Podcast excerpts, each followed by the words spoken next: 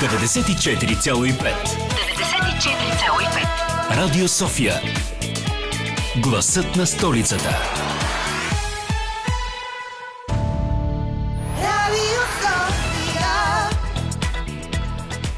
Здравейте на 8 ноември 2020. Вие слушате спортна среща. Аз съм Камен Алипиев. Сензационно или не ще водя това предаване. Надявам се не само една седмица.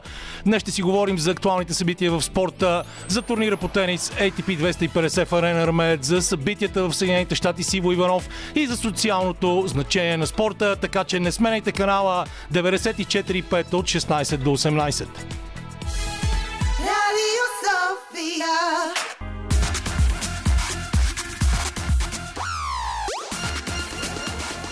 Спортна среща с Камен Алипиев Я, даже са направили вече анонс с Камен Липиев. Това направо не мога да го повярвам. И така Камен Липиев кедър е в студиото на Радио София, за да ви представи спортна среща. След малко ще ви кажа защо за мен е това заглавие буди естествен смях, но това ще бъде след секунди. За звукорежисьорския пулт е Димитър Новачков, музиката избира Лилия Големинова, а ние с Лъчезар Христов ще открием предаването с разговор за важните спортни теми от седмицата, но преди това загадката спортна среща.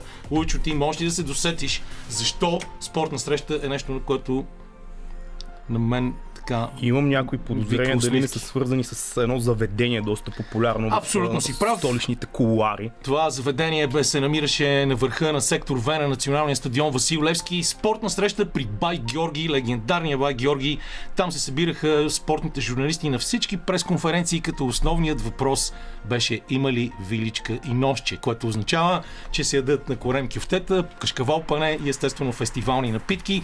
Това беше средището на българските спортни журналисти дълго време. За съжаление това заведение не съществува, след като премина през няколко различни трансформации. Може би сега още да работи, но няма този форум на спортните журналисти. На мен са ми а, свързани с него много приятни спомени от дебютните ми години, години в спортната журналистика. Точно там съм успял да се запозная с доста корифеи от старото поколение Е, и да науча техните хранителни навици. Златните години на това средище на си доста предполагам, разбира се. идеи, които са бликали през годините в спортните среди, но като цяло да, познах а, култови места, които като че ли подминаха с годините. Мен много ми харесва как стартира самото обявяване на предаването, като каза, че ще си говорим и за спорта като културен и социален феномен, защото той е много повече далеч от сухата статистика, нещата, които виждаме в ежедневието ни, кой как е завършил и така злободневните теми, които не че не са важни и будят естествено емоциите на феновете, но дори сега 2020 година, като гледаме положението около COVID-19, какво е, ни показва, че спорта може да играе една много по-голяма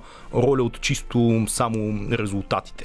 Ние трябва това много отдавна да сме го осъзнали. За съж- съжаление в българското общество спортистите още минават за хора с нисък интелектуален потенциал, но това, което аз лично съм се опитвал да правя и ще се опитвам да правя от тук нататък всяка неделя от, а, чети- от 16 до 18 часа в студиото на Радио София е да се опитваме да говорим за спорта точно като култура и начин на живот, защото това е много по-важно от това дали ЦСКА са паднали от Young Boys или пък Жозе Мауриньо е бил на стадиона Красавец в а, С трибуна Козми Моци. Е, ти ги каза, това са актуалните резултати от седмицата, буквално. А, това ли според теб са водещите събития в България през изминалите дни? Ами честно казано не съм много убеден кои са водещите събития. Ти това, което го обяви като тема е доста по-глобално и важно действително, защото тук не знам дали ти прави впечатление в последните години, поне аз с такова оставам. Много хора коментират как в годините по-назад, колко по-държавата е била замесена като спортна политика в изграждането на големи спортисти. Тогава е било и въпрос на идеология малко или много до голяма степен, но всъщност на мен ми прави впечатление, че в момента масовата култура младите хора да спортуват я няма поне така както е на Запад, да спортуваш за здраве, за да бъдеш състоятелен човек, а не да станеш непременно олимпийски шампион. Ами да ти кажа честно, аз не мисля, че е точно така, защото за първи път от 10 години се върнах в фитнеса в началото на 2020. Нека да и- познаем март месец. Не, още в, през януари, в март вече го затворих. Те, те пък тогава ги И, затвориха. а, верно. и тогава, а пък и в а, изминалите месеци и години преди това се убеждавам, че все повече и повече хора в България искат да се занимават с спорт и го правят, но те търсят альтернативни занимания, като екстремни спортове, а, дори даже не толкова екстремното катеране а, по българските планински върхове, излизането в планината, а, излизането и на улицата, за да играем баскетбол. За първ път играх баскетбол също от много време това лято, благодарение на нашия знаменит готвач Джунио Шида. И мисля, че хората имат необходимостта от това да спортуват, а въпреки всичко, което се говори, тези стереотипи, как компютрите са изместили, спор, изместили спорта, лошото е, че те може би нямат толкова добри примери, а също така и нямат кой знае колко достъп до организирани спортни занимания, защото, както ти каза, това беше част от държавната политика и от пропагандата да нацакваме останалия другия строй с а, нашите спортни успехи, кога чисто, кога не. А, И то да, но- ако трябва да вметна нещо, кога чисто, кога не, с някакви такива спортове, които даже е доста дискусионно дали са полезни на, за, за здравето, като вдигане на тежести, защото едно е да тренираш така вкъщи за ръка с някое тежест и така нататък. Друго е да се, айде да не употребявам този жаргон, всички се сещат какво ще кажа и да постигаш някакви нереални резултати, като да вдигнеш пет пъти теглото си и целта и ползата от това точно за кое е едно съсипано здраве. Три пъти теглото си всъщност бяха големите рекорди тогава, когато българските штанги бяха много, много мощни и силни, но а, вдигането на тежести, между другото, е изключително интересен, много динамичен спорт, страхотно готин за телевизия. Дейвид Голдстром от Евроспорт преди няколко години се захвана с това да го превърне в един много добър продукт и успя да го направи с а, цялото позициониране на камерите в залата, слагането на тази камера под подиума, която дава ниска гледна точка и вкарването на камери в зоната за загряване, където се играе с тежестите при а, опита да постигнеш рекорд или а, златен медал. Но като цяло а, това не може да бъде масовия спорт и спорта, който да дава пример на останалите, въпреки че е българска гордост. Аз исках да си, а, говорейки за това, да, да си кажем, че всъщност ние а, в медиите също имаме сериозна вина за това спорта да се неглижира, поради простата причина, че а, сме обикновено послушни и а, се включваме в мейнстрима. Говорим само за нещата, които според главните редактори, особено на зараждащата се в началото на 90-те години свободна преса, са важни. Т.е. всички се интересуват от футбол, другия спорт минава на заден план и така полека-лека в момента можеш да намериш млади хора, които се идентифицират с Кристиано Роналдо, Лео Меси, а, знаят абсолютно всичко за футбол, играят FIFA 2019 и 20 и са виртуози, но в крайна сметка другия спорт не съществува за тях. И ето заради това аз искам да кажем а, да обърна внимание на нещо друго, защото вчера а, 17 годишният Калуян Левтеров спечели третата квота на България за Олимпийските игри в а, Токио по плуване. Много Сега- хубаво, че го казва, защото плуването е един добър пример, който можем да дадем като много полезен спорт, който всяко едно дете би било хубаво да го спортува от малък за здраве, изгражда и тяло, изгражда и имунитет, изгражда и личност, ако щеш. Плюс това, а, ние имаме доста басейни у нас и като цяло някъде се късаше дълги години нишката между това на 15 години да си много добър и на 18 години да качиш левела, както се казва. Но в момента виждаме едно действително ново поколение. Имаме пловци, които имат шансове за финали на следващата Олимпиада, дай Боже да я има. Дай Боже, защото до, до съвсем доскоро единствената ни а, надежда, човека към когото бяха вперени погледи, така така казват клишета, този ден с Митко Ганев си говорихме в четвъртък вечерта за спортните клишета, беше Ентони Иванов, който продължава да работи в Съединените щати и да развива там потенциала си, въпреки цялата пандемия. Но ето Калуян Левтеров вчера направи страхотен рекорд на 200 гръб а, с а, 3 секунди почти подобрява собствения си национален рекорд в дисциплината, което е много, много сериозно постижение и в крайна сметка поздравление за него и за Жорж Станкович, неговия треньор, защото имаме добри резултати и на Диана Петкова, която се опитваше да покрие също норматив.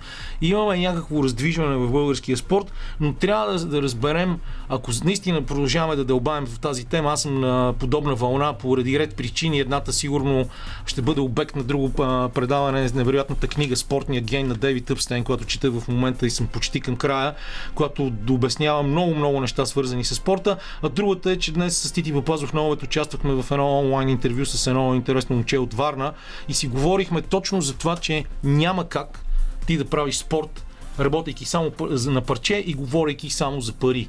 И когато споменаваме плуване, Петър Стойчев, един от най-добрите български пловци за всички времена, маратонския ни а, състезател, който в момента е управител на басейн Спартак, на времето в качеството си на спортен министр каза нещо изключително важно. Всички идват в кабинета ми, аз мисля, че си, си говорим за спорта, те ни говорят за пари. А, резултатите водят и парите със себе си. Въпросът е да имаш ентусиазъм и да има хора, които работят. Нещо, което за съжаление не виждаме напоследък. Но а, друго нещо интересно, което ти е направило впечатление от тази седмица, ми е, не ми е важно ти като човек, който не си а, професионален спортен журналист, просто си журналист и дълго време а, сте правили от началото на този проект, както се нарича Радио София, спортното предаване. Какво ти е направило на теб впечатление а, от а, спортната седмица? Ами на мен впечатление ми направи пак, за жалост ще трябва да върна към футбола. Не знам дали причината са медиите, че са го направили най-популярен или действително винаги най-редовия запалянко си е бил типично първосигнално, първо, първо футбола го е интересувал. Ние и до днес си се бием в градите за някои успехи 94-та година. Една държава като Харватия видя как надгради. 98 бяха трети, преди предното световно първенство в Русия втори. И ние си се помниме, като дойде 10 юли победата над Германия, ето сега ще дойде 17 ноември победата над Францията. Националният ни отбор другата седмица има контрол с Гибралтар и понеже ти отвори тема за спортните клишета, Дервен Джиев, треньор на националния отбор, каза, че никой отбор не е за подценяване и ще излезем с цялата сериозност към този матч. Както и да звучи това, Гибралтар е една държава от 34 000 души цифром и словом, долу между Испания и Марокко. В момента излезнаха и те от Европейския съюз покрай Брекзит, защото са под шапката на Великобритания. Та ние няма да ги подценяваме, да си спокоен, ако си се притеснил.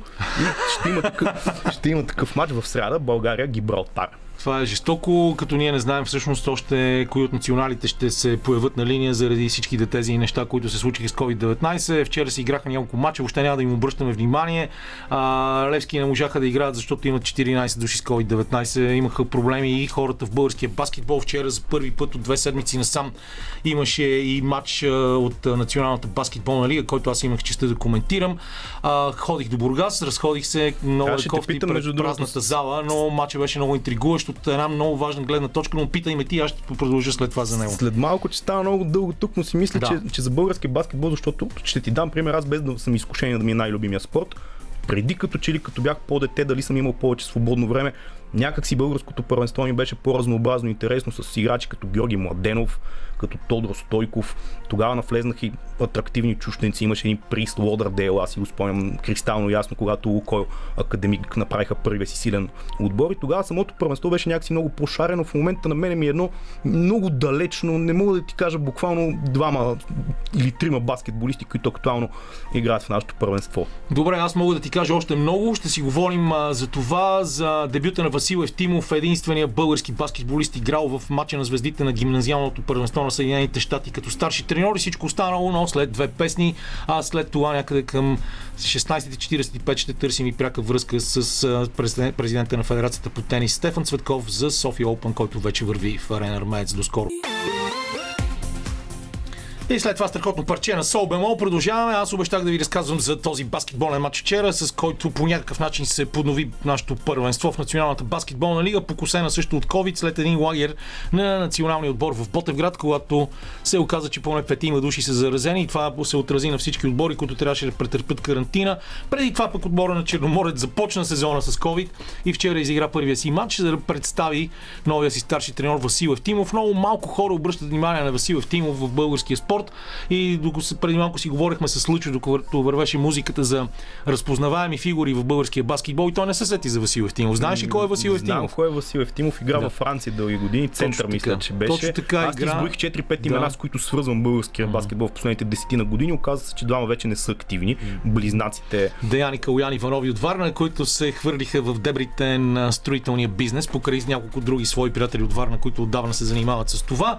Та Васко Евтимов е, освен единствения българин, играл в колежанския, не колежанския гимназиалния матч на звездите в Съединените Американски щати, понеже сме в такава медия, че не се споменават фирми, затова няма да кажа как се казва. А, когато си партнираше, беше, беше там заедно на паркета с хора като Коби Брайант. Това е достатъчно. След това беше. една от големите загуби за след, тази година. Да, след това единствения българин играл в университета на Майкъл Джордан и при него е треньор Дин Смит. Норт Каролайна Тархилс и след страхотна кариера и във Франция, и в много европейски отбори. Той се върна в България сега. Завърши си образованието в Северна Каролина през миналата година.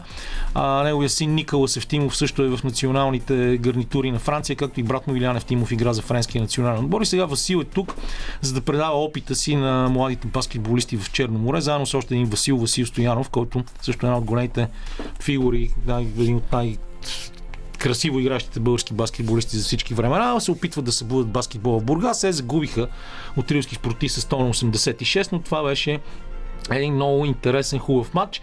Аз започнах да говоря за това поради празните, абсолютно празните трибуни в зала Бойчо Бръзнов. Брънзов. В залата имаше по 18 души от двата отбора, секретарски апарат, телевизионния екип и тримата съдии, което наистина Тъжно малко. е тъжно и пречи на спортната индустрия като цяло, но се надяваме, че това ще отмине скоро. Ти като човек, който толкова дълго се занимава с баскетбол, конкретно с български баскетбол, как виждаш в момента нивото на българския национален отбор по баскетбол, изобщо български клубен баскетбол, спрямо това, което беше преди години и оптимист ли си, че можем все пак да стигнем, аз ти казвах за едно първенство, което даже не съм сигурен коя година беше и ти споменах, имаше един много силен американски гард, който направихме не лошо класиране в интерес на истината. Ами не, ние, да ти кажа честно, не сме правили добро класиране много отдавна, просто сме играли силни матчове. Тогава, ако говориш за Европейското първенство в Литва през 2011, имахме шанс до последния момент да излезем от групите и да отидем да играем в Вилнюс от Клайпеда, където бяха, беше групата на нашия отбор. Това не се получи. А, има това е един многопластов разговор, който има много-много причини за сегашното състояние на баскетбола у нас. И една от най-сериозните причини е раздробяването на бившия Съветски съюз и бившия Югославия, традиционни баскетболни страни, а, които вместо да имаш два отбора Югославия и Съветския съюз, ти в момента имаш 11-12 Конкуренцията е отбора несравнима. а, които а, са наистина на много добро ниво, защото дори а, започвайки от а, Северна Македония, минавайки през Босна и Херцеговина, Хърватия, Сърбия, Черна гора и не на последно място Словения с а, Лука Дончич, един феномен в последните години, или Горан Драгич, който игра финал в NBA тази година. А, имаш само там 6 страни, а, плюс а, Русия, Украина, Литва, Латвия, да. Естония, Грузия, които имат страхотен баскетбол. И ето ти 12 отбора, които са много силно конкурентни, а, развиват баскетбола на високо ниво, направиха просто доста от тях играчи в Националната баскетболна асоциация, няма да говорим за Кристас Порзингис а, от Латвия или да кажем за някои от а, а, грузинските играчи като Заза Пачулия. А, така че първо тази огромна конкуренция, второ това, че а, тук финансовите проблеми разтърсиха всички отбори и на практика почти няма подменена история на някои от големите български отбори в баскетбола. И въпреки всичко, ние имаме някакви изкрици и надежда на хоризонта. Имаме млади играчи, които се развиват добре. Имаме Ивана Липиев в Мер, Меримонт в Съединените Американски щати. Имаме Коцето Костадинов а, в а, Реал Мадрид има Иван Борисов в Байер Мюнхен и още и още и още. И разбира се, не забравяме а, Алекс Безенков, който сега се върна в Гърция в Олимпия Кос, като там също има много интересни неща. Така че българският баскетбол не е кауза пердута. А, въпросът е обаче ние всички заедно, които се занимаваме с него, да се опитаме да го направим в по, да го превърнем в един по-привлекателен продукт, поради простата причина, че аз това продължавам да го твърдя, коментирайки и за българската национална телевизия, сега и за Макс Спорт в момента, че това е най-интересното първенство в колективен спорт в България. Независимо, че във волейбола в момента се вкараха много пари, появи се феномена Хебър Пазарджи, който конкурира а, Лукол Нефтохимик и а, общо взето започнаха да се наливат там повече пари за заплати и не случайно доста от българските големи звезди, като братята Братоеви, Ники Николов, Теди Селпаров и така и, а, Тошко а, айде де, Алексиев. Алексиев да, се върнаха в България и играят за доста прилични пари, което прави първенството сравнително атрактивно и излъчвано по телевизията всяка седмица. Това, което казваш за републиките, бившите съветски, както и за бивша Югославия, мисля, че е валидно и за доста други спортове. Да споменем един от, както се води, най-традиционните български спортове. Борбата той също страда много от това, защото преди 89-та година, ако българският борец, който в дадена категория срещу себе си има, знае един от Съветския съюз, един от бивша Югославия, сега в момента само съветските републики са над 10 и идват някакви борци от Узбекистан, от Казахстан, откъдето се сетиш, от Беларус. Много руснаци имат по 5-6 човека в категория, които някои от тях ги натурализират от други страни и има хора с откровенно руски, да не кажа други, такива по-туркменистански имена, които се състезават за Франция, за Словения, за Македония, за Австрия и просто бившия Съветски съюз в момента окупирал половината отбори от Европа. В, ако преди си имал 3-4 сериозни като конкуренция борци в категория, в момента са над 10. Така че този деклайн, да използвам тази типично българска дума на българската борба, не се дължи просто само на липсата на таланти в момента или по-слабата работа, ами на несравнимо по-голямата конкуренция. И въпреки това трябва да кажем, че в българската борба всички имат една доста комфортна среда през годините, благодарение на многото спонсори, свързани с бизнеса, които през цялото време осигуряваха на хората и продължават да осигуряват в българските национални, национални отбори по а, свободна класическа борба и женския национален отбор доста добри условия за работа, но там като че ли изпуснаха някакси ритъма и в момента наистина се опитват по някакви всевъзможни начини да компенсират, включително с натурализиране на играчи, защото и ние, на, на състезатели, защото и ние имаме такива. А, така че тук проблема според мен е доста по-дълбок вътре в самата школа и в а, начина на работа и цялото въртене на треньори през годините. Аз имам една теория, която е по-скоро социална и политическа относно борбата. Ако преди 80, защото това е един, няма какво да се лъжим, изключително тежък физически спорт, който не че другите ги подценявам, но тук буквално то за това се казва и борба. Много изисква физически. А, пряк контакт с конкурента си имаш и ако преди 89-та година много момчета са имали амбицията да дойдат в София да вземат гражданство и там не знам какви коли са им подарявали при евентуална титла, сега, А, сега в момента да се хванеш на- Москвич, на, такъв Жигули, Волга. да, да се хванеш на такъв тежък спорт. Например, бокса е много по-атрактивен спорт и там гледаш ко брат Пулев и си казваш един ден мога да взимам милионите като него или като Джошуа. Тук има нещо съвсем различно според мен. И, и то не, не е свързано с материалните придобивки. Ти ако искаш да се занимаваш с това, ако си волен от а, амбицията да се доказваш, ако искаш да се развиваш, в този случай е много, много по-важно ти как се развиваш, а не в крайна сметка колко пари ще имаш. Защото кенийските бегачи на дълги разстояния а, е, живеят в страна с средна заплата от 800 долара годишно. А, и знаят, че това е начин им да се измъкнат. Това знаят и играчите от гетото, от Националната баскетболна асоциация, които се борят с зъби и ногти и се усъвършенстват ден след ден и играят в задния двор. Ти нямаш ли тази движеща сила, а, това огромно желание да работиш, ти няма смисъл да се захващаш с това нещо, ако искаш, естествено да не го правиш само за здраве и да, да, да си зап- запълваш свободното време с едно приятно забавление и след това да отидеш да пиеш бира с приятели, което е с много готиния смисъл и социализирането в, в масовия спорт. И, и, и когато ние непрекъснато в последните, ние непрекъснато говорим в последните години а, за липсата на пари и на база. Да, бюджета на България за спорт годишно е смешен. Той е около 80 милиона лева. Това е по-малко, отколкото двата бюджета на Българското национално радио и Българската национална телевизия, взети заедно, които също са малки, както ти много добре знаеш, както и аз много добре знам.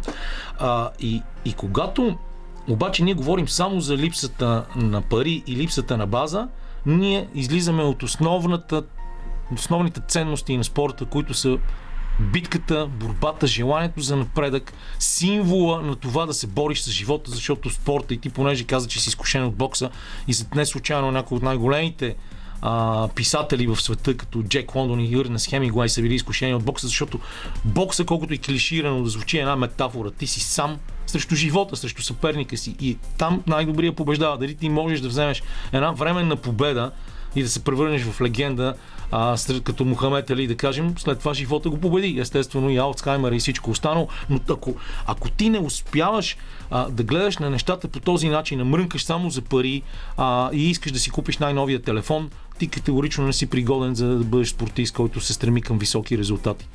Ами за жалост си прав и още по-жалкото, че имат доста такива спортисти, обаче, които стигат до някакво ниво, имат като че ли потенциал за повече, но понеже вече са си осигурили някакъв приличен социален и жизнен статус, нямат вътрешната амбиция, за която ти спомена.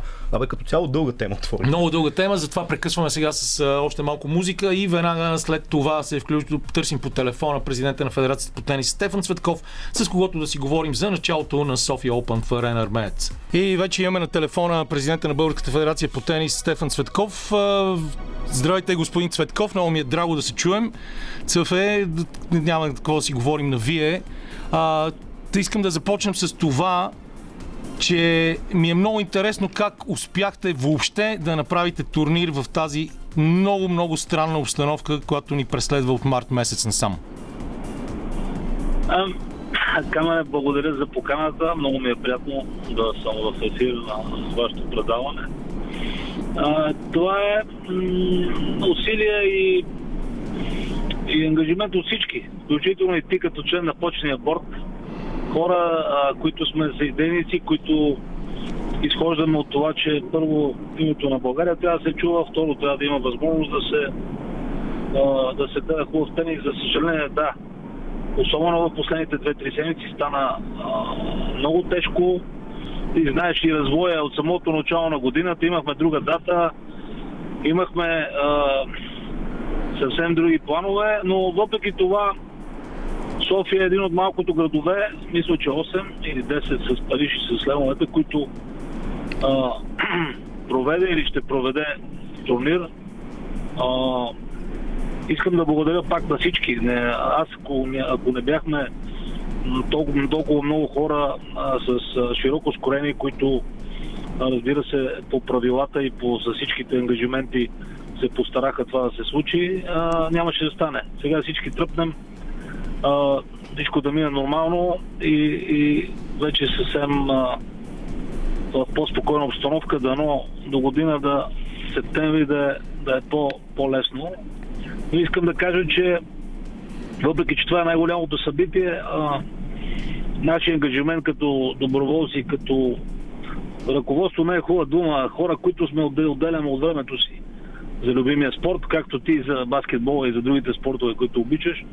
А, имаме много сериозен а, така, а, ангажимент и много се- сериозно препятствие от до година с намаляване на бюджетите на фирми. А, ясно ни е, виждайки тази година какво стана, около 80% спад. А, ние трябва да обединим все повече а, хора от бизнеса, хора, които играят, за да в един попечителски фонд да може да поддържаме нивото, което трябва за да се подкрепят младите таланти. И, и това е съвсем вече е, в фаза на реализация, защото няма друг шанс на тениса. Федерацията, освен на спонсорите, които дълги години бяха с нас и които сега ще паднат, имаме финансиране частично от Министерство на спорта. А, трябва да има и турнири с по-на нисък награден фонд за, за състезателите млади, които имат аспирации да пробият в световния тенис. Това се случва само с партньорства с местен бизнес и общини, тъй като държавата няма как да финансира а, състезание от такъв ранг. По регламент е само световни купи и световни първенства, така че ние вече мислиме как до година да, да влеземе а, в един ритъм и да, в, да умекотиме евентуални така по-сериозни удари върху дейността. А, и турнира е един вид а, мисия, едно предизвикателство с много рискове, с много въпросителни, който се надявам да, да премине и оттам нататък да се концентрираме върху ежедневните неща, които всеки един от нас, които сме съпричастни към спорта и в частност тениса, ще можем да допринесем. Знаеш ли, че всъщност ти много, много хубаво, без да си ни слушал, се включи в цялата тема, която ние вървим в предаване, въртим в предаването вече близо един час и тя е, че не може да се прави каквото и да било, особено спорт, независимо на какво ниво, без самишленици, без да усещаш това като мисия и без да се раздаваш, без толкова много а, непрекъснато да говориш за финансовата страна на въпроса. И, и ти започна точно по този начин, което ми харесва, така че ако искаш, може да развием още малко тази тема, преди да отидем към проблемите на, на бизнеса, които със сигурност ще се отразят на индустрията. По принцип бизнесът е длъжник до някъде на спорта, не само тениса. Нали, можем по-сериозно да влезе, но виждайки какво става за мен следващите две години, година, половина, две няма как да се случи. Затова аз пак ще повторя, че радвам, че имам такива приятели като тебе и други влиятелни, така обществено значими фигури, които ни подкрепят защото няма как да стане. Няма как да стане. Виждате и всички клубове и това всички се насочват към фенове, към, към да се казва основите, към юношески школи. Това е във всяко, във всяко нещо. Спортове като баскетбол, като тенис, които нямат не искам да кажа, че няма успехи, но нямаме медали от първенства. Ние нямаме друг шанс, освен да не си обединиме, да си на местно ниво с общини, с местния бизнес, с нашите бивши звезди и ветерани по места и, и, и ние самите няма как. А, а може и между спортове да си помагаме, защото това Ние сме приятели, ти знаеш, баскетбола, тениса, ските, хокея, от тези спортове, водна топка сме израсли заедно. Ние сме Нашите бащи са приятели. Да, приятели от деца, което е едно от най-ценните неща, които имаме и това наследствено приятелство на нашите семейства, но да се върнем към цялата ситуация с, а, с нашия турнир, а, защото до последния момент се правиха промени. А, в крайна сметка Денис Шаповалов остана начало на схемата. А, с, някои от звездите, които чакахме, също не дойдоха точно заради тези обстоятелства. Пък накрая като капак и Алекс Лазаров даде положителна проба за, проба за COVID след невероятните неща, които направи а, последната год, миналата година, сега той също остава извън възможността да играе пред българска публика. От това се опасявахме, въпреки изключителното предварително заявени, не предварително официално заявени стезатели, Да. почнаха да след като някои, които видяха, че не влизат в Лондон, други влезаха, трети се изплашиха от ситуацията. А, Стори им се малко рисково, все пак две седмици карантина в държава, която не са били, колкото и да се опитвахме да ги обещаваме, има, имат програма Australian Open и така нататък, много рисково. Много рисково. Опасявах се, но, но жалкото е за Алекс, защото Алекс в, в тази настилка и миналата година и въобще играта му беше предпоставка за, за много, много така емоции за зрителите и за него и за всички. А, не, мал шанс, много мал шанс. Съжалявам, знам колко, колко значи за него това. А, сега Адриан, който е в добра форма и върви добре, има много тежък матч с Милман, който спечели Казахстан ATP-то преди две седмици. Много тежък съперник. Никой има шанс утре. Да, той играе с Салваторе е- Карузо от Италия. Мисля, че би могъл да. Има, да ня, има шанс. Има шанс. При тежко. А, отказаха се, няма как. Не можеш да ги накараш. Повечето са от страх. Някои имат контузии, като Монфис. А, нали, обективно, Диего, Шварцман и Буста бяха на един сет от това да дойдат. Ако Буста беше бил надал и двамата идваха тук, защото трябваше да се конкурират за Лондон. Е, не, че- в, в крайна сметка можем да кажем, че въпреки всичките тези препятствия, ние имаме не лоша схема с водач Денис Шеповал от 12 в световната ранглиста, Феликс Оже Алиасим с а, 21 място поставен под номер 2, Алекс Деминауър, а, Ян Ленар Штруф, когото познаваме много добре с чудесни игри, да не говорим колко симпатичен е през годините Адриан Манарино, който играе традиционно добре в София, София заедно с Джон Милан, Николас Баси, а, Басилашвили и Марин Чилич. А, все хора, които са в топ 50 на световната ранглиста и не ги виждаме всеки ден. Тоест, да, ние искаме да сме максималисти, но все пак трябва да оценим и това, което имаме, нали така? Да, и пак казвам, това е, това е едно достоинство, това е един, един вид и патриотизъм, абсолютно осъзнат, защото получавам от наши приятели от щатите поздравления, непрекъснато се върти по тенис ченела, да не говорим по другите големи страни. Това само този факт е, е достатъчен, за да, за да оценим какво е това. Но не би трябвало да се залъгваме, че сме направили нещо, сега те първо предстои трудното, но само да допълня, ти изреди имената, но все пак Жил Симон, бивш номер 6 в света, играе квалификации, Троицки бивш 12. А, и, и най-голямата изненада, която мисля, че бъде тук е Зинер. Не го споменават, но Яник Зинер е бъдещия, може би номер едно в света. А, изключителен тенисист. Той от Южен Тирол, италянец.